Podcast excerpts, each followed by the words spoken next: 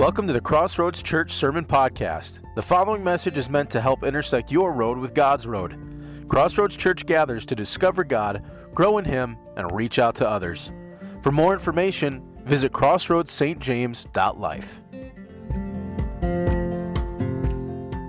Uh, let's get into today's message and uh, looking at a, a new book we're getting into. A couple of weeks ago, we finished up looking at the book of Zechariah. Uh, we currently are in a large uh, span of time between Ezra chapter six and Ezra chapter seven uh, on our journey through the Bible. Uh, so in this span of time here, this brings us to a very popular book, the Book of Esther. It's uh, it's popular. It's a great story, known both inside and outside of church and Christian circles. It's a, it's a pretty popular story. Some of you probably know it very well. Um, it's it's got a lot of intrigue, got a lot of good stuff in it. And so we're going to start looking at this and, and studying it a little bit deeper. Uh, the most unique feature about this book is that it does not contain any names, titles, or pronouns of God in its entirety. It doesn't mention God at all. What in the world? What is it doing in the Bible? Exactly. That was actually a big question uh, for, for quite some time. And they just said, you may not have the name of God there. You may not have anybody mentioning God. You may not have anybody mentioning the characteristics of God. You may not have anybody saying, hey, we better be praying to God. We better be fasting to God. None of these things are mentioned in there. However, you can definitely experience the presence of God within the pages of this story. And uh, it's extremely powerful. So uh, we're going to be looking into this Um, and, and studying it uh, a little bit more. So today we're going to simply look at the first chapter and see the events that gave way to an opening for the position of the queen of Persia.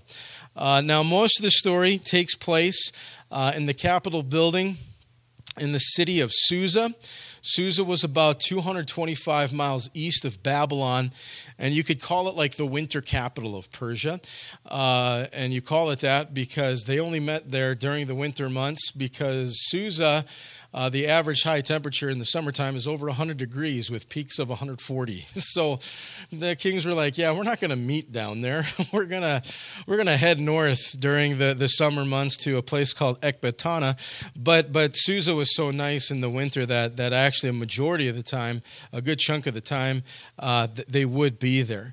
Um, so in short, what we're seeing here with having these two capitals and so far away from, from Babylon is that much of the governance for Persia is now gone from Babylon. You know, when Cyrus the Great took over and Daniel was still alive and those kinds of things, it's they've moved on from Babylon. Babylon was a nice city. It's still a city. It still exists. It's still under Persian rule, but it, it none of the governance for Persia is is found here at all. I mean, it's it's just kind of the way it is uh, and how that works. So you're not, you know, you don't hear as much about Babylon, those kinds of things, now with the Persians, uh, now with the Persians there.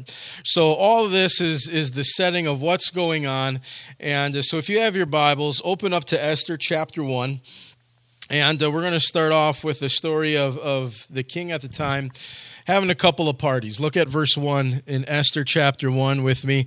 Now in the days of Ahasuerus, the Ahasuerus who reigned from India to Ethiopia over one hundred twenty-seven provinces, in those days when King Ahasuerus sat on his royal throne in Susa, the citadel, in the third year of his reign, he gave a feast for all his officials and servants, the army of Persia and Media, uh, and the nobles and governors of the provinces were before him, while he showed the riches of his royal glory and the splendor and pomp of his greatness for many days, one hundred eighty days. Verse five, and when these days were completed, the king gave for all the people present in Susa the citadel, both great and small, a small, uh, a small or a feast lasting for seven days in the court of the garden of the king's palace. Uh, there were white cotton curtains and violet, uh, violet hangings fastened with cords of fine linen and purple, uh, fine linen and purple to silver rods and marble pillars, and also couches of gold and silver on a mosaic pavement of porphyry, marble, mother of pearl, and precious stones. Drinks were served in golden vessels, vessels of different kinds, and the royal wine was lavished according to uh, the bounty of the king. And drinking was according to his edict. There is no compulsion, for the king had given orders to all the staff of his palace to do, uh, to do as each man desired. Queen Vashti also gave a feast for the women in the palace that belonged to King Ahasuerus. So we have Ahasuerus, more commonly known by his Greek name, by the name the Greeks gave him, uh, as Xerxes. He puts on these two major parties, and then his wife, Queen Vashti, also puts on uh, a party for the women of the palace. Now, just to give you a heads up, uh, It, Ahasuerus is, is a name and a title combined. It's also kind of hard to say, so when I talk and I preach, I'm going to use his Greek name Xerxes because it's easier to say that. But when I read it, it's going to be Ahasuerus just because I'll forget. So, but while I'm talking, Xerxes, Ahasuerus, same guy. Just different names, okay? So, in fact, it's, like I said, it could be a name. It, it could also be a title, um, but it's more commonly known in Greek as, as Xerxes, and we'll talk about why it's known as Greek in a minute here. Um, I understand, though, Xerxes parties weren't just for the fun of it. This wasn't like, okay, I got nothing to do, let's throw this huge party. There was actually a purpose to this, and it was common within the Persian kings. What they would do is, listen, we need to go to battle, we need to fight because, well, we want more money and we want more land and we want more people to own. So uh, let's let's go to battle. And so what they would do is they would throw these huge opulent parties and have everybody come, you know, all the, the heads of the provinces and the army and, and the generals and all that stuff. And they would come together, and the first thing they would do is kind of discuss, you know, this is the reason why we need to, to go to war. And then they'll be like, okay, that's that sounds like a good idea.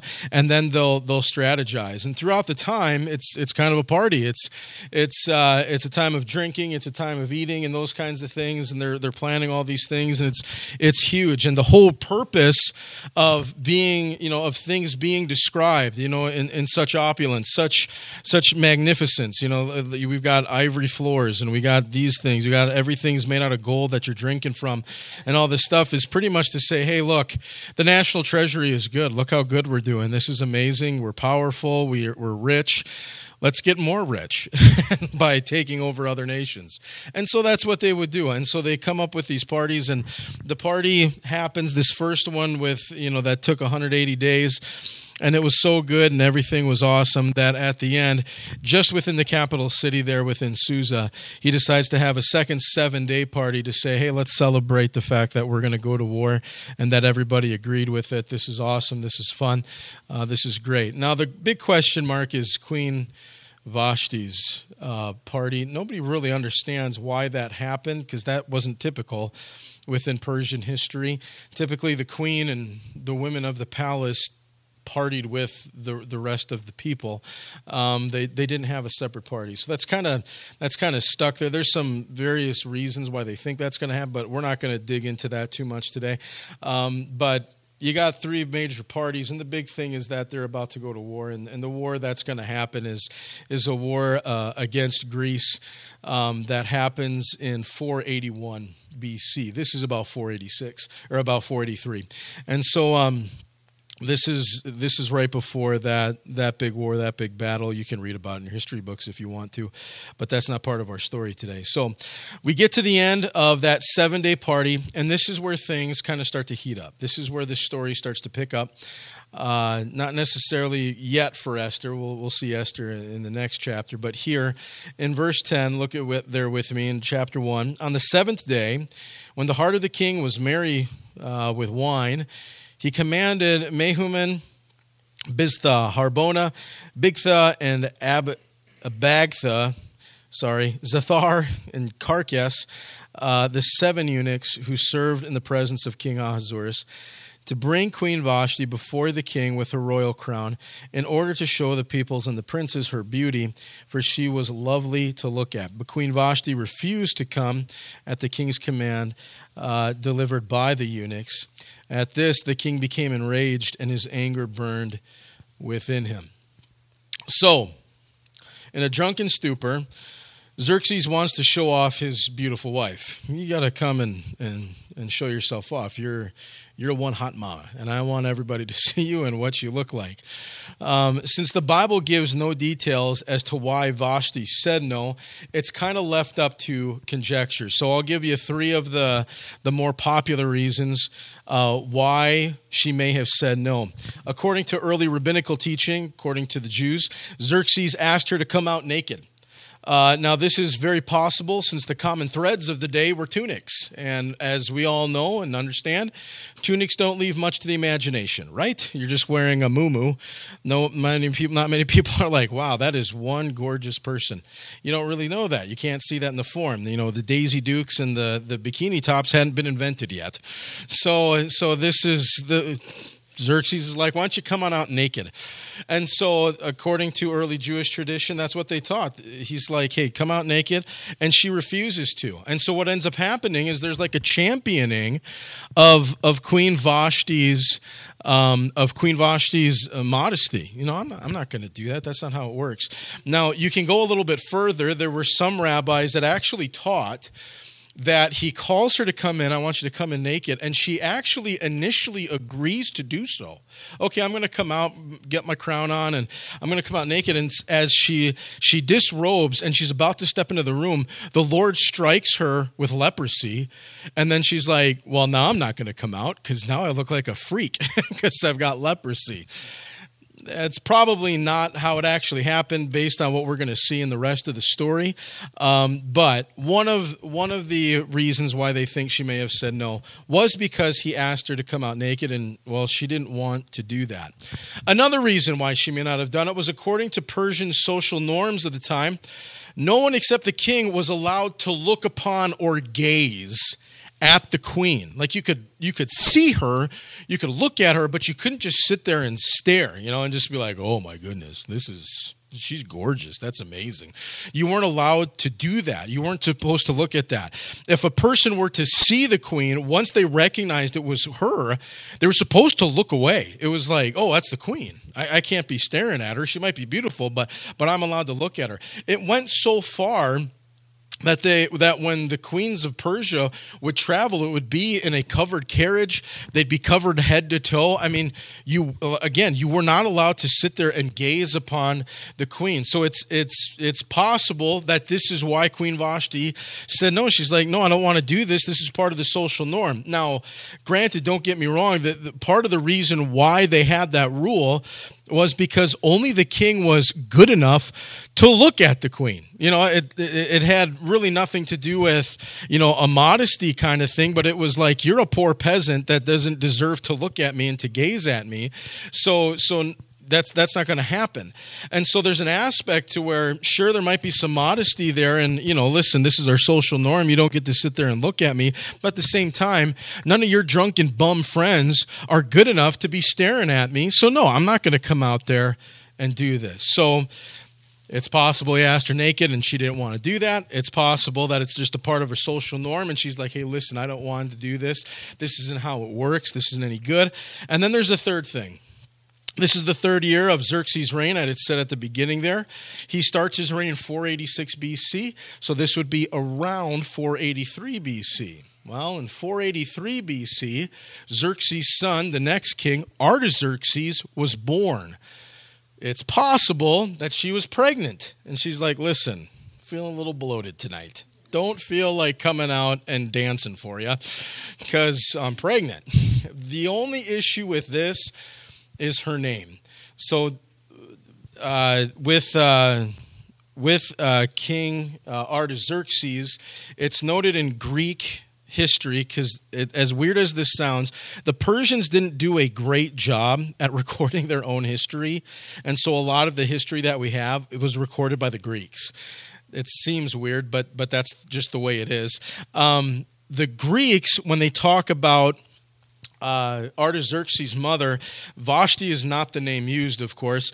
It's uh, it's a name called Amestris. So his mother's name is Amestris, and so it's you, they're kind of stuck because Vashti is not a name anywhere recorded in anything in in Persia, in in in in, uh, in, in Persian records and Greek records.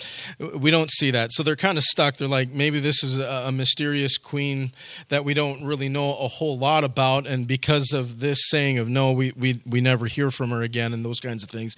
But it could also be that the Vashti is is a Hebrew form, and Art Art. Oh man, goodness, sorry. Amestris, Amestris is a Greek form of the same Persian name. We just don't know. So it could just be the fact that she was pregnant and she's like, listen, I don't want to come out because I'm pregnant, and that's not that's not how this works. So you got these three different reasons that got, that are kind of thrown out there. But here's the thing. It's not recorded in the Bible. So guess what? It doesn't matter. The reason why she says no does not matter at all. There's nothing about that. What is recorded is Xerxes went from a happy drunk to a burning, angry drunk, okay? That's the thing that we need to see here. It's not the fact that Vashti said no. It's the fact that Xerxes all of a sudden gets really ticked off about this. And listen, Xerxes got kind of goofy when he got angry. In a few years, he's going to go to this war with the Greeks, okay? And in his anger, there's at one point, they have to build a bridge over a river, and so he, he you know, he gets the Army Corps of Engineers together. Just kidding. They didn't have that because they were Persians. But anyways, they get everybody together. They, they get these. They do get these engineers together to build this bridge to get over this river so that they can fight some battle. And this storm wipes out the bridge halfway through the halfway through the building of it. Xerxes gets so mad that he kills all of the engineers, and then he orders his people. He orders the soldiers to get chains and whip the water, and then hot poking irons, and poke the water with hot irons. Because he's like, listen, this is this is not cool. This is what I want. Now, we laugh at it, and Stevie really laughs at it. We went on a float trip when we were first married up in the Saint Croix, up, you know, up north there.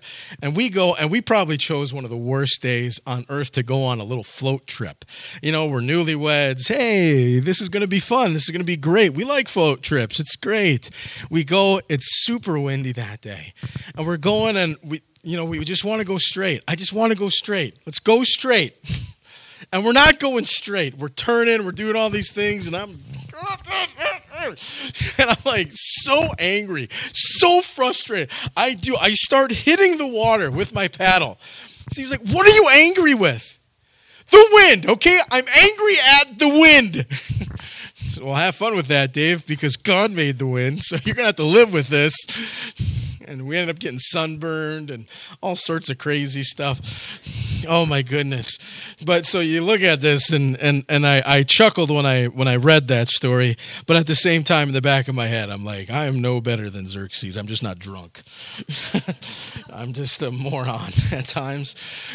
And so so Xerxes does some pretty crazy things when he's angry. So now, like I said, this is later in his reign. So let's see what happens with Queen Vashti. Let's see what's in store for her. Look at verse thirteen. Then the king said to the wise men who knew the times, for this was the king's procedure toward all who were versed in law and judgment, the men next to him being Karshina, Shathar, Admetha, excuse me, Tarshish, uh, Mirs, Marsena, and Memucan, uh, the seven princes of Persia and Media, who saw the king's face and sat first in the kingdom. According to the law, what is to be done to Queen Vashti because she has not performed the command of King Ahasuerus delivered by the eunuchs? Let's pause there for a second. At least he kind of calmed down, right? We didn't get chains and whipping and hot poking prods on, on her. So he does do what Persian kings normally do. Let me get my seven lawmen together to kind of discuss how this works. So he brings them together and he asks them, what can we do according to the law? Verse sixteen. Then Memucan said, in the presence of the king and the officials, not only against the king has Queen Vashti done wrong, but also against all the officials and all the peoples who are in all the provinces of King Ahasuerus. For the queen's behavior will be made known to all women, causing them to look at their husbands with contempt, since they will say, King Ahasuerus commanded Queen Vashti to be brought before him, and she did not come. This very day, the noble women of Persia and Media, who have heard of the king, queen's behavior, will say uh, will say the same to all the king's officials, and there will be contempt and wrath in plenty. If it please the king, let a royal order go out from him, and let it be written among the laws of the Persians and the Medes, so that it may not be repealed, that Vashti is never again uh, to come before King Ahasuerus. And let the king give her royal position to another who is better than she. So when she, uh, so when the decree made by the king is proclaimed throughout all his kingdom, for it is vast, all women will give honor to their husbands, high and low alike. This advice pleased the king and the princes and the king, uh, and the king did as Memucan proposed. He sent letters to all the royal provinces, to every province in its own script, and to every people in its own language, that every man be master in his own household and speak according to the language of his people. And all the men said amen, right? Don't do it. You'll be sleeping on your couch tonight. Don't do it. Don't do it.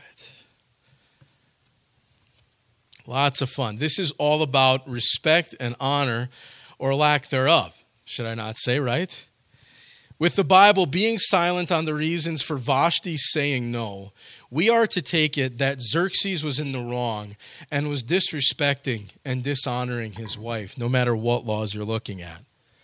The reader at that time and the reader today should have understood and should now understand that though my wife may be beautiful, it does not give me the right to flaunt her before other men to ogle and lust after her. That's not how this works. That's great. You should think your wife is beautiful. You better think your wife is beautiful, no matter what age, no matter where you are, no matter how long you've been married. You should always think she is beautiful, but that's not for all the other guys in the world to figure out and see. It's about you and her. Listen, friends, the Bible is very clear about each person's responsibility to honor others. Romans chapter twelve, verse ten, second half there says, outdo one another in showing honor.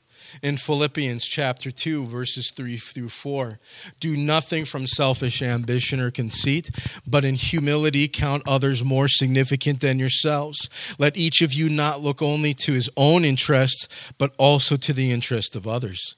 Romans chapter thirteen, verse seven, pay to all what is owed them, taxes to whom taxes are owed, revenue to whom revenue is owed, respect to whom respect is owed, honor to whom honor is owed. And then, of course, you've got the fifth commandment, honor your father and your mother, which is technically the first aspect of understanding honor and respect. Do it to your own parents. Once you can figure that out, you should be good with everything else, including your relationship with God.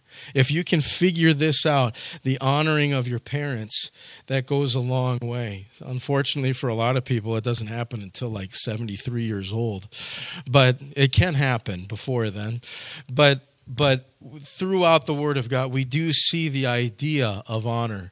Xerxes dishonors his wife with his request to have her come out and put on a show for his drunk buddies. But then he, when he gets angry, the law people freak out, right? They freak out.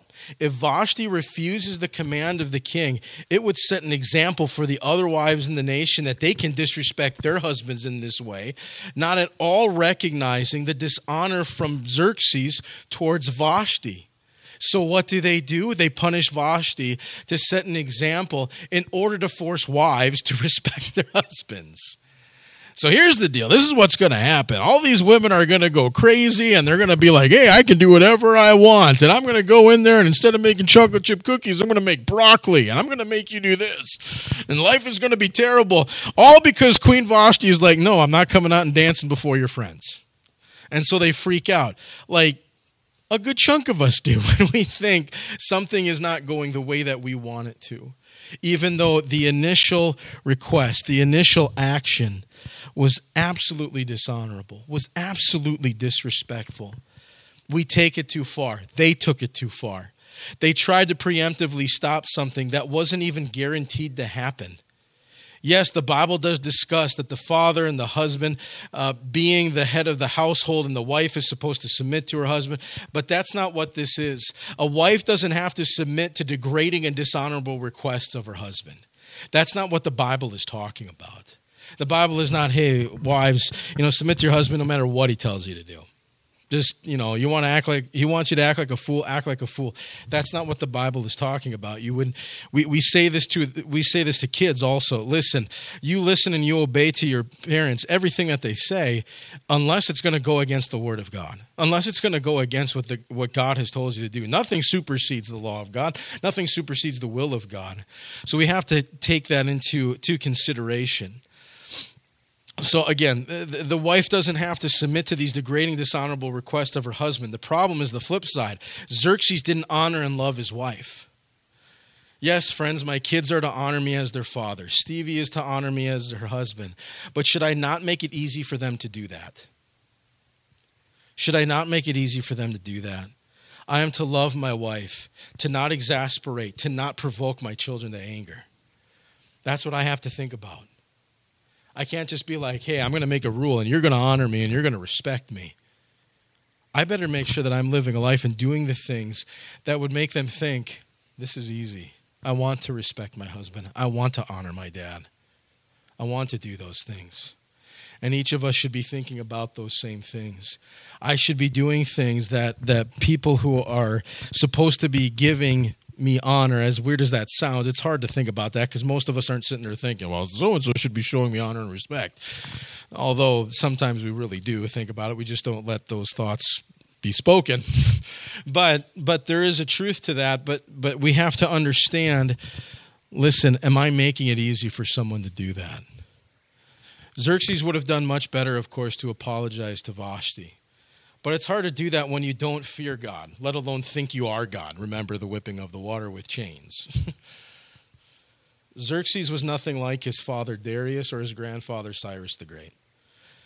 Cyrus the Great hears about the prophecies and tells the people of Israel, hey, go build your temple. That's huge. That's a big deal. Go do it.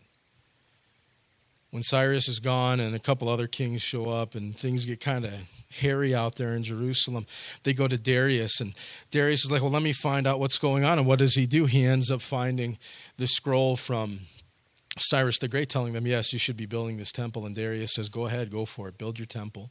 Worship your God. And both Cyrus and Darius both said, hey, make sure you guys give these people all that they need. In fact, why don't some of you go and help them do this kind of thing? They were very much into God. They very much cared about that. They had some selfish reasons to it, but at least they cared about God. Xerxes, that's not the case. Xerxes hated religion. Xerxes looked at religion as, that's just another form for them to rebel against me. They're going to start following some God that they like, and they're going to do that more than they're going to follow me. So he doesn't care about that. He doesn't, he doesn't want to do those kinds of things. He doesn't fear God. In fact, he went as far as to destroy temples, not the temples in Jerusalem, but, but he destroyed a lot of temples because he wanted to be known as God. He wanted to be the center of everyone's attention. And we can see it right here at the beginning of this story with Esther. Here's the thing, though, friends. This is what we should see in this chapter. He's not a fear of God. He's not Jewish. He doesn't have any Jewish blood in him. He doesn't know God. He could care less about God. Listen, friends, when we dishonor people and when we make it difficult for those who are to show honor to us, we are no better than a godless pagan. That's what this is showing us. This is what the world acts like. They freak out. They don't see the the the the uh, the, the oh my goodness, the log in their own eye, but they sure can see the speck in other people's eyes. That's how the world works. That's how the world reacts. Oh my goodness, there was this one action that this one person wouldn't do. And so this is what's going to happen. So we better make everything form around what we think should happen. And that's what happens when we allow our own thoughts to overtake. We start thinking crazy things that that that may not have happened, that and even if, you know, even if they did happen, I mean, it's It, of course, I mean, don't get me wrong. It's there's there's a lot of misogyny within people of the Bible, not the Bible itself, but within people within the Bible. And so, yeah, it could have turned into something pretty hairy, but at the same time, it, it, it could have been understood much much differently, and it could have gone a much different way. But but when our own minds take over that thinking, when we don't allow God to move in, we don't allow God to see these things, those those things tend to happen. Now, who knows what would have happened? Happened had Xerxes not been an arrogant fool and said, you know, you're right. I shouldn't have done that, Vashti. Let's do, I don't know what would have happened with Esther. Who knows? Maybe time would have been much different. Stories would have been much different. But God took this crazy story and opens the door for Esther to come on in. And we're going to see that next week as we dig deeper into this. This is what gets Esther into this position that she's going to get in, as the the the series is called Saving a Nation. She's going to save a group of people. I mean, it's it's huge what she does. But sometimes to get to that point, weird things have to happen, and God will take those weird things and use it for his purposes and use it for his goodness. But the main thing I want us to understand today is the idea of honor and respect to each other, to lift each other up, to build each other up, to help each other, not to think of our own things all the time, not to be selfish. And you know what? This is my desire. This is what I want. This is what I need. We're just going to do it my way. I could care less about you, and I don't care what you're doing. In fact, I'm going to see if I can make some rules to make it even harder on you. We see that in our government. We see that in other governments. That's not what God has called us to. God has called us to follow him, to respect and honor those above ourselves. Why don't you stand with me today?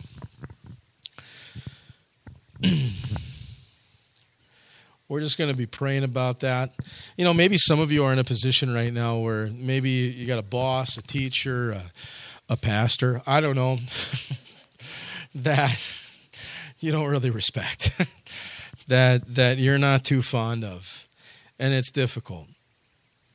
And I just want you today to take that time and say, Lord, you used some pretty crazy people that that did not deserve the honor that they wanted, that did not deserve the respect that they wanted. But at the same time, Lord, you used those folks in a powerful way. And I want you to think about that. And I want you to think about you as a born-again believer and how you can start showing respect and honor to that person, even if it's not being showed back. You know, we talked about all those verses about, you know, showing respect and honor. It doesn't come with the caveat of if they're nice to you. That's not how that works. There's a lot of bum parents out there. Kids still need to honor them. Kids still need to honor their parents. You got a lot of bosses out there that are boneheads. There's still an aspect to where you have to respect and honor, at least the position that they're in. I mean, we've had plenty of presidents that are boneheads, politicians. But the word is still there. You're to pray for them. You're to honor them. I'm not saying that you have to grovel at their feet and praise and worship them. But you have to understand the position that they're in and say, Lord, help me to be a light no matter what's going on. And then on the flip side, like I said earlier, are you making it easy for the people that would, quote unquote, honor you, that would respect you? Do you make it easy for them to do that? Are you trying to force it? Let me make this rule. Let me make this law, like we saw these people do. How about we start respecting other people? Do unto others as you would have them do unto you, right? Is that not the golden rule?